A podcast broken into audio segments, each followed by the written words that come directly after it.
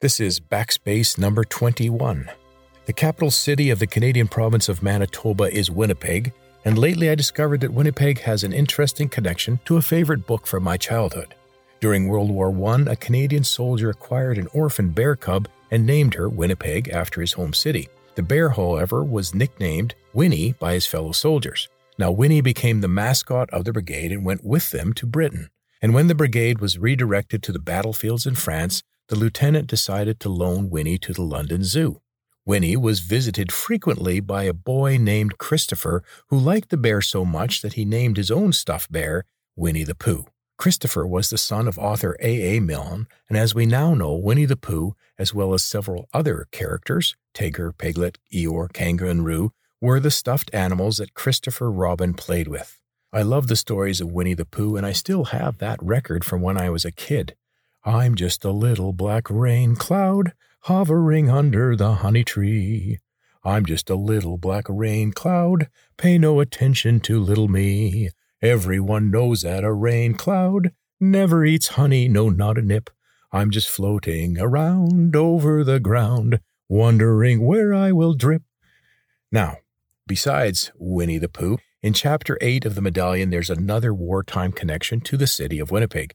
Corvan shows Sarek a candy bar wrapped in red cellophane and tells him it is a Cuban lunch. The name of that confection came into use during the Spanish American War. The soldiers were issued a rectangular chocolate ration, and because it was loaded with Spanish peanuts, they nicknamed it the Cuban lunch. The smaller peanuts in the bar have a distinctive red skin and were cultivated in Spain, but likely originated in Brazil and are currently grown in Africa.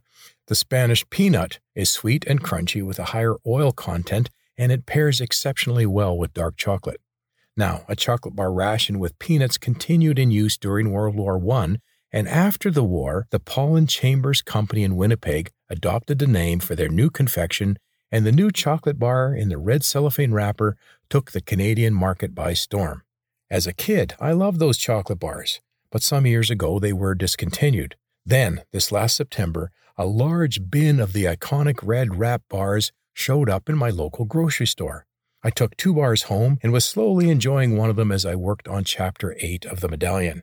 I was writing in the new pack into the story and talking about the snacks Corvan had assembled for his return trip to the Corps and I was inspired to give the iconic bar a special spot in my story. At this point, I don't know for certain where the chocolate bar will show up in the future of the Core series, but for now, it's safe and dry in Corvan's new special pack. I'm sure he will let me know when he wants to bring it out. This has been Backspace Podcast number 21, the story behind the Core series. Thanks for listening.